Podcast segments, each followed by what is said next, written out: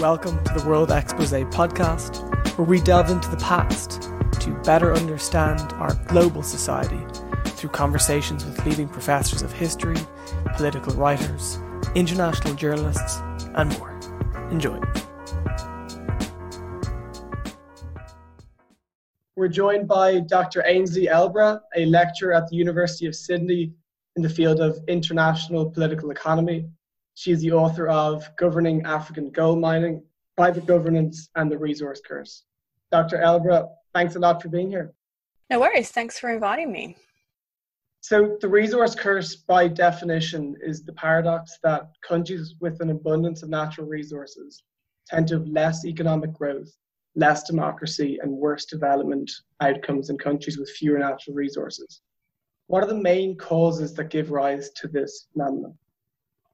The easiest way to think about it, I think, is to split them into two kind of main drivers. So, one is economic and one is political economy.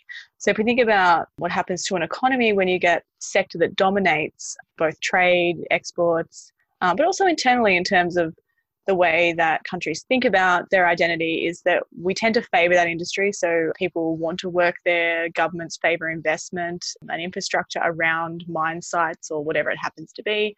But it also, states end up exporting, um, so if it's commodities, whether it's agricultural commodities or mining commodities, they end up exporting low value goods and then importing consumer goods as the country gets richer. So this worsens their terms of trade.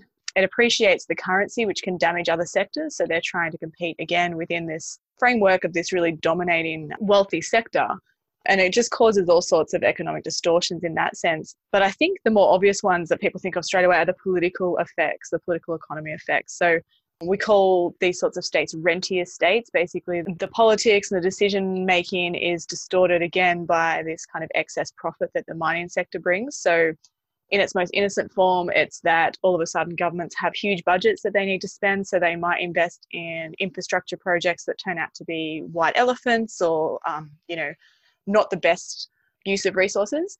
More sinister outcomes are that you know you can we end up with conflict over mining resources. The regions that produce the minerals feel aggrieved that they're not receiving as much as they feel they should. You get increases in corruption, all sorts of perverse outcomes from this, I guess, sudden influx of income that doesn't necessarily last a long time either. So if it's if the windfall is lost, you know, it can be a huge wasted opportunity for a developing state. Botswana is the great exception to the resource curse paradox in Africa. What have they done differently, and are there any African nations replicating policies adopted by Botswana that have led to their phenomenal success? Yeah, so Botswana is often held up as a, a success story, a mineral success story. Its success is genuine. It's um, you know, it's one of the wealthier states um, in sub-Saharan Africa. If you look at the economy, it's more diversified, so it has a huge tourism sector.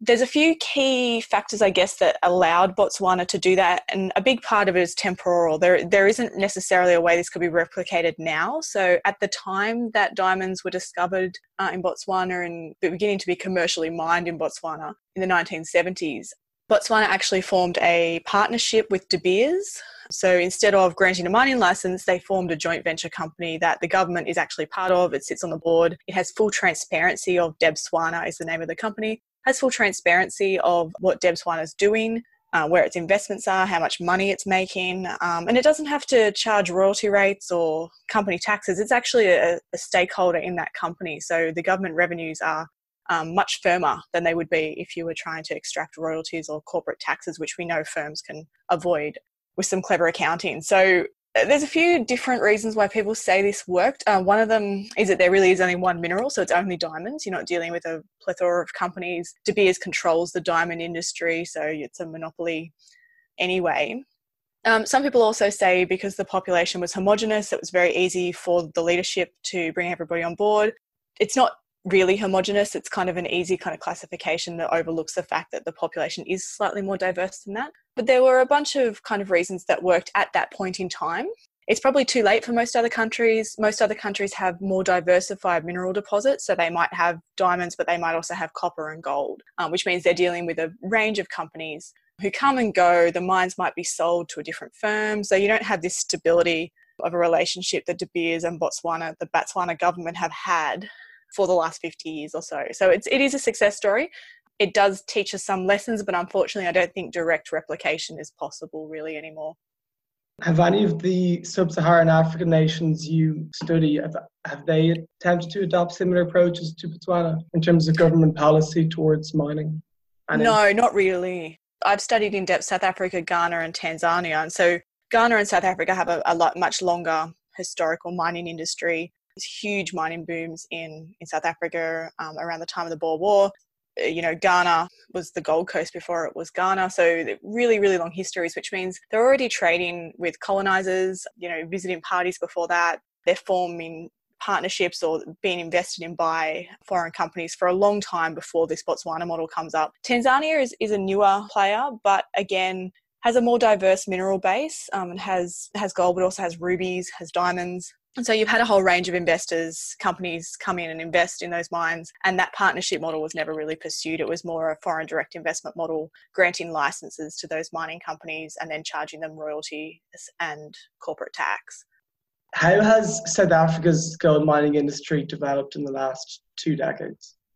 Yeah, so South Africa is running out of accessible gold. That's one of the main challenges facing their industry is gold is now so deep, it's at such a depth that you can't actually safely have people mining for gold. So the industry itself is going through a real shedding of labor because increasingly, if they're going to extract gold from those depths, a the gold price has to be high enough to make it worthwhile, and it, at the moment it, it is back again at high levels because of COVID nineteen. But increasingly, it's going to be mechanized. You've got yeah, you've still got strong like a breakdown in the the tripartite agreement in South Africa between labor, between unions, private sector, and the government that's broken down as well. So the industry there, I, I would say, is in if it's not in decline, it's certainly stagnating, and the prospects of gold mining improving the livelihoods of South African citizens, particularly black South Africans and people of colour, is not optimistic. At the end of the day, that industry is still profitable in years to come. It's going to be largely profitable for shareholders, for those who have benefited from the transition to majority rule, um, which are largely upper class citizens in South Africa, not those working in the mines. How is Ghana and Tanzania's gold mining industry faring at the moment? Yeah, so Ghana's a better a better news story on that front. So the the government and AngloGold Ashanti, which is actually part South African, part Ghanaian mine, mining company, have pretty decent relations. You know, they're able to extract some corporate tax and royalties out of those companies. The mines themselves, they've been mining gold in Ghana since at least the I think the 15th century. So it's got a long history. They've been trading outwardly with it. It's a better news story certainly than South Africa, and it will overtake South Africa at some stage to be the continent's largest producer if it hasn't already. Tanzania is is a younger has a much younger mining history, and the main company that extracts gold there was African Barrick Gold, which is now Acacia Gold, and it has a lot of issues there and in PNG actually around human rights abuses around mine sites and its methods of dealing with those. So there's been quite a number of cases of violence, sexual violence, physical violence around mine sites operated by African Barrick Gold, or subsequently Acacia. And they've used this kind of non, it's a non-legal grievance method or a non-jurisdictional grievance method, which means that instead of going through the court system, victims apply directly to the company through its program to receive compensation. But that particular program in both PNG and Tanzania has been fraught with all sorts of problems, including underpayment of compensation, particularly compared with those who pursued legal compensation through the court system, you know, threats to people who are seeking recompense, you know, a poor appeals process. So, unfortunately for Tanzania, the presence of acacia mining makes it difficult for that to be a you know a positive relationship given their history of operating mine sites and then dealing with subsequent problems whenever there's a global crisis, you know, we're living through, you know, the worst global crisis in yours and my lifetime, um, gold price is always going to increase. So those countries are benefiting at the moment from an increase in the gold price. And it presumably, you know, doesn't look like this is resolving itself anytime soon. So as long as the gold price stays up, then those mining companies are more active. They're keen to get the resources out of the ground at that particular price, and they may be more willing to cooperate with governments around things like taxes and, and even things like human rights. Could you tell us about the Pan African socialist vision of the 1970s and the effects it had on the mining industry and the economies of those nations? Yeah, it's a really, really interesting question. So, about the time that the the kind of independence wave sweeps through Africa. So the, the highest number of countries becoming independent is in 1960, but it lasts from the early 1950s through the 1970s, even later, obviously, for South Africa. So that kind of 1970s is the real high point of independence. And a lot of states, when they were moving to independence, really wanted to move away from this kind of exploitation colonial model. And so there was a real consistent theme across a lot of states of, of an African socialism. So it, it's different to the communism that we knew. Um, we knew in the USSR. It's more of a communitarian kind of. It was called Ujamaa, um, which was in Swahili, which is it's an idea of extended family. This idea that you the nation supports each other, people within the nation support each other as an extended family, which obviously is the complete opposite of the way colonialism works. That paternalistic, someone comes in and, and exploits the state and the, the people that live there um, and then takes the wealth elsewhere. So it was a real direct reaction to, to colonization. Um, at the same time, there was two different pushes for Pan-Africanism. One was to create a more formal federation of states, something like the United States or Australia or Canada, where you have a, a system of states underneath one larger umbrella government. Um, and obviously that didn't come through. And what we have is the OAU and now the African Union, which is a form of cooperation but with a commitment to non interference in each other's affairs. So there was a, a strong commitment to socialism in some states. Part of that was also geopolitical, so it meant aligning themselves with the USSR. And some of that starts well before independence when you've got rebel movements and independence movements that are formative or being supported by the USSR or the United States. So part of it's that, part of it is a direct reaction to colonialism, and then you get this Pan African vision as well. What that meant for mining, particularly the, the African socialism, was as these states moved from colonial states to independent states, there was a big push for asset nationalisation. So to say, well, you know, we've got banks, mines, whatever it happens to be, you know, they belong to the state and the wealth from that should flow onto all the citizens except for that a lot of the mines in particular had been underinvested in. So as companies saw independence coming and knew the mine was going to be taken away from them, there was no incentive to invest in the mine, upkeep machinery, capital works, those kinds of things, or to train people in how to actually manage these mines. So what they these states were left with were underinvested, neglected mines, and without the expertise to really rehabilitate or run them. Um, so combined with oil shocks and mineral shocks during the 1970s, it was just a, an unavoidable outcome that the mines were going to become even more worthless simply because they, they didn't have the investment in them that was needed in the lead up to independence. Um, these governments are then trying to deal with oil shocks and commodity price shocks, so that volatility makes it really hard to manage, on top of which the technical expertise often had left along with the colonisers. And was it the 1980s when that approach to mining and, and nationalism and a socialist approach to mining that that ended and they reopened to foreign companies, or was it the 90s? Yeah, depending on where you're looking, the 18, 1980s, 1990s, it's usually whenever the state has to go to the IMF for a loan. So whenever that happened to be, you know, whichever state happened to be, they go to the IMF and they say, look, our economy needs an injection of, of funds. We need, you know, big multilateral loans. And usually the conditionality that came with that was to open up the mining sector to private interests again. How does private governance work in Africa and why do mining companies adopt this approach? Private governance, I don't know, is so necessarily deliberate. Um, so I've written a lot about it in the sense that you know, mining firms and lots of other multinational firms, but mining firms in particular tend to make their own rules through these voluntary governance regimes. And one thing we kind of forget, I think, is that business likes rules. They like rules, they like stability, they like to know that the investment climate's not going to change, that, you know, corporate tax rates aren't going to change, that regulations and legislations around their activities aren't going to change. Um, and what I, the point I make in my book is not only do they like stability and rules, but they like the ones they make themselves even more. So we tend to see them sign up to or actively work in creating these voluntary governance standards. So things like the Extractive Industries Transparency Initiative, which was developed states, companies, um, civil society, something like the Conflict Free Gold Standard, um, which was really just the gold industry working on its own on that, or even just the large players in the gold industry and there's a whole host of these sorts of voluntary governance initiatives and they they vary greatly in what they actually require firms to do whether it's publicize what they pay governments in the case of the EITI or whether it's sign up to a loosely worded pledge you know which some of them are like that They also vary in the oversight, the auditing, the publicly available information. Some of them are stronger than others, essentially. Some are, many are, window dressing or greenwashing or blue washing, whatever we happen to be calling it, whereas others, again, I come back to the EITI probably because it's the strongest example. There is actually was a desire by large mining firms or large oil firms to begin with to stamp out this sort of ad hoc corruption where governments would just say, well, if you want to keep that oil exploration license, you know, we'll need another whatever it is kind of dollar value. So some of them had good intentions, some of them have less good intentions. Some of them are a response to civil society. So the Kimberley process was a genuine response to the Blood Diamond campaign um, and the damage that could have done to something like the diamond industry, which is largely hinged on a sentimental value that we attach to diamonds. That in reality, they're not that different to other gemstones, but we've attached such a high sentimental value that that could have easily been lost if the uh, Blood Diamond campaign had been more successful and they hadn't responded so quickly.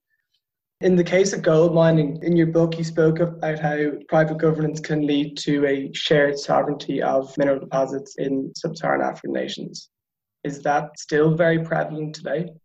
Yeah, I mean, I think at the end of the day, if you've got a company that can come in, and I think in the, I used in the book the example of the ISO standard around risk assessments. So if you have corporations that are able to implement their own rules and regulations, and these become the accepted way of doing things, so much so that they actually get legislated into formal, you know, government rules, then at some stage we have to think that the sovereignty of those states is threatened by those multinational companies. If they're able to you know create these rules and they're taken so seriously and assumed to be such technical experts that they're the best placed people to make rules as opposed to the national legislature you know there there is certainly some questions around where sovereignty lies and i make the argument in the book that in those cases there is definitely shared sovereignty your book and research has challenged the prevailing liberal economic thought, which suggests that multinational corporations continue to operate to the lowest possible standards, moving to where regulation is weakest and focusing solely on profit maximization. What are the main examples and pieces of evidence that led to you formulating this opposing assessment? Yeah, I mean, there's there is a body of literature out there that suggests that you know when mining companies move to places of weaker governance and regulation and they bring their global operating standards with them that they can lift the rules and regulations and other firms may follow them. I am slightly skeptical about that though. So I talk about it in the book, but I'm, I'm skeptical that really mining firms are doing any more than risk management and profit maximization. So at the end of the day, you know, they're still focused on profit maximization within the context of risk management. And every company and every leadership has a different view on risk management, just like every individual does. You know, how much scrutiny are they willing to to go under in terms of civil society? You know, are they worried about that? Are their shareholders concerned about that? What kind of rules do their host governments have? And So that is one of the drivers for them signing up to these agreements. So the conflict free gold standard, for example, was a direct response to what had happened in the diamond industry around blood diamonds, this fear that the same thing could happen to gold. So it wasn't necessarily coming from a place where mining firms wanted to ensure that their operations were conflict free. In fact, the final standard allows gold to be certified as conflict free, even if it comes from a conflict zone, so long as the mining company says it doesn't contribute to conflict. You know, they're not necessarily concerned about the core issue. They're concerned about reputational damage that might come from being associated with that particular issue, whether it be mine site violence, pollution, corruption, all those sorts of things. I mean, the strongest one, and I keep coming back to it, is the EITI. I think, you know, that does lift the game. So, you know, companies didn't want to be paying unnecessary bribes. They didn't want to be caught up in bribery scandals. They were quite happy to push for this standard that forces them to publish what they pay governments and forces governments to publish what they receive so that civil society can can match it up and see what the difference is ironically, in a lot of places where the discrepancies occur, civil society can't voice their concerns for fear of reprisals. So even it's not perfect. But yeah, I, I, think in some instances they can lift operating standards. You've got things like the International Cyanide Management Code, these sorts of kind of specific issue private governance initiatives can lift behavior, but they're particularly bad at dealing with local issues. So if we think about things like pollution from a particular mine site or a tailings dam or something like that, violence around mine sites, we still know that goes on either encouraged by the firm or through private security that's employed by the firm. These global initiatives aren't very good at dealing with local problems, and that is one of the great disconnects between them. How has the business ethos of mining companies in Africa changed from the 1970s Milton Friedman school of thought that, quote, businesses should have no responsibility beyond increasing profits for itself and its shareholders, end quote, to that which we have today in mining in Africa? I would say not greatly. Um, I don't know that it's changed that much more besides kind of this idea again around risk and reputation. So it is they're still focused in you know on increasing shareholder value increasing you know by default then increasing executive pay and remuneration usually but they're also very very most firms most globally operating firms are concerned about reputational risk they're concerned about potential the example i gave with the, the diamond industry for example um, you know potential industry wide reputational risks. So when you speak to ceos and vice presidents of large mining firms they're often concerned about what they call the cowboys but these smaller firms operating with less consideration about industry level risk. So i think there's a bit more of a balance but it doesn't necessarily come from you know the goodness of their heart. It comes from concerns around damage to reputation, damage to share price, you know, civil society scrutiny, shareholder activism, those sorts of things. In all of your interviews with people high up in mining uh, multinationals in Africa, did you interview anybody who subsequently became a whistleblower? No, I didn't. No, no. I interviewed one one person who had left their mining firm and so they were a bit looser around kind of they were all anonymous, so they were able to be a little bit looser around some of the, the details not being tied to a firm. But again, the companies that I was interviewing I wouldn't say their their practices would be at the level where you would have major whistleblowing events. It might be that perhaps some policies aren't being implemented properly in some places, but they're not the companies that were kind of known for the poor behavior. Those companies were less willing to speak to me, less willing to speak to really the media or anyone. So the people I spoke to were largely concerned around that in a genuine way that meant, you know, we can't bring these companies on board with these standards and they keep operating the way they're operating. We have this, you know, major pollution incident or whatever it happens to be. Um, or human rights incident or whatever, um, you know, it's going to damage our firm's reputation as well as theirs. With China becoming a major player in the mining industry in Africa, does their approach differ wildly to that of Western corporations in terms of how they deal with issues of corporate social responsibility? Yeah, I mean, I don't know that many state owned Chinese mining firms are concerned about corporate social responsibility. Um, you don't have, you know, if you think, if I keep saying the driver is reputational risk, that's not a major concern for a state owned enterprise coming out of China. There's certainly more secrecy around their operations, right? So we don't have reporting the way we do for Western companies. We don't have share, annual meetings that shareholders can attend and activists can attend. Probably less oversight. And I think anecdotally, we hear, particularly so throughout the Pacific here and then also in sub Saharan Africa, that there's less involvement or engagement with the community.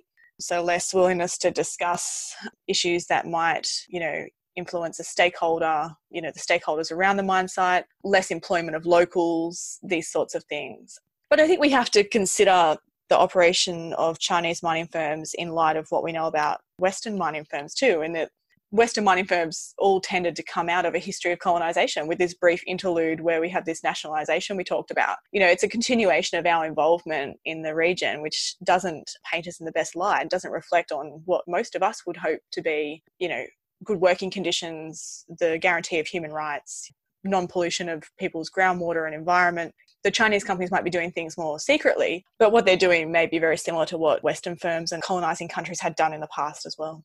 How can international institutions be more proactive in ensuring the resource curse does not fail? Yeah, that's a, a tricky one. I mean, part of it is structural. So the resource curse literature kind of says that no matter what the firms do when they arrive, the sudden influx of foreign currency, this kind of resources boom in a country will distort the political and the economic within that state. There are some things though, I guess that we've learned over time. One is that we should be more supportive of states taking an independent approach to policy making. So a lot of this IMF involvement was all around conditionality and prescribing what we saw as neoliberal best practice for these states would be to open up, privatize, deregulate to boost economic growth. And we know that didn't, it's not a one size fits all prescription and it didn't work in many cases. So a bit more freedom around policymaking, I think, is on the agenda of those organizations now anyway. But it certainly is a lesson we learned from the past. One of the other major problems that we face now is the practice of private mining firms or private firms of any sort being able to sue host state governments. So, under most free trade agreements, whether they're bilateral or multilateral, there's what we call investor state dispute settlement clauses, which actually allow private firms to sue governments when they change any kinds of regulation, whether it be around corporate tax rate, environmental regulation, whatever it happens to be. And so these sorts of clauses create huge structural inequalities that make it really difficult for developing states to, for example, green mining practices or increase the royalties they receive or clamp down on multinational tax avoidance because they're always under the threat of being sued by these large multinational firms. And one of the best examples of that, or one of the most striking examples of that, is there's a Canadian firm working in El Salvador or exploring for gold in El Salvador called Pacific Rim. And they applied for a mining license after locating what they thought was a sufficient amount of gold at the same time as the Salvadoran government and the public were seriously considering stepping back from their reliance on gold and silver mining. And so they had agreed as a nation to stop granting gold mining licenses. So they refused this company its gold mining license. Pacific Rim actually sued them for that practice. Despite being a Canadian firm, it wasn't a signatory to the trade agreement, it used a subsidiary in the US Cayman Islands to sue the El Salvadoran government or the Salvadoran government over this refusal to grant a mining license.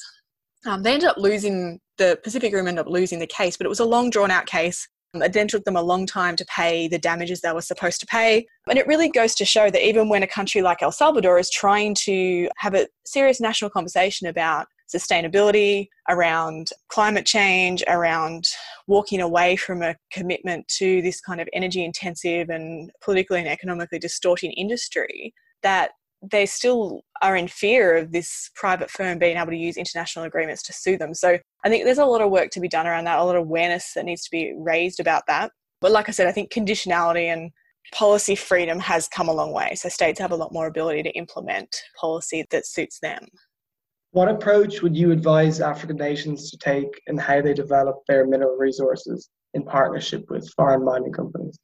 Yeah, look, I think the as we talked about before, I think the Botswana Debswana model is it's thrown about a lot as a solution. And as I said, it's not directly replicable, but thinking about some of the things that have worked under that model. So whether or not you have one industry that's large enough that you can actually demand that you have a seat at the table, you know, thinking about how you can push companies to agree to some of these stronger global governance standards before they start mining. But as I said, I mean, hanging over all of this is the ISDS cases I was talking about before. At the end of the day, multinational mining firms usually come from powerful states. And so, you know, once they're granted mining licenses, even though they've got sunk costs that are involved in extracting the minerals, they do hold a lot of power.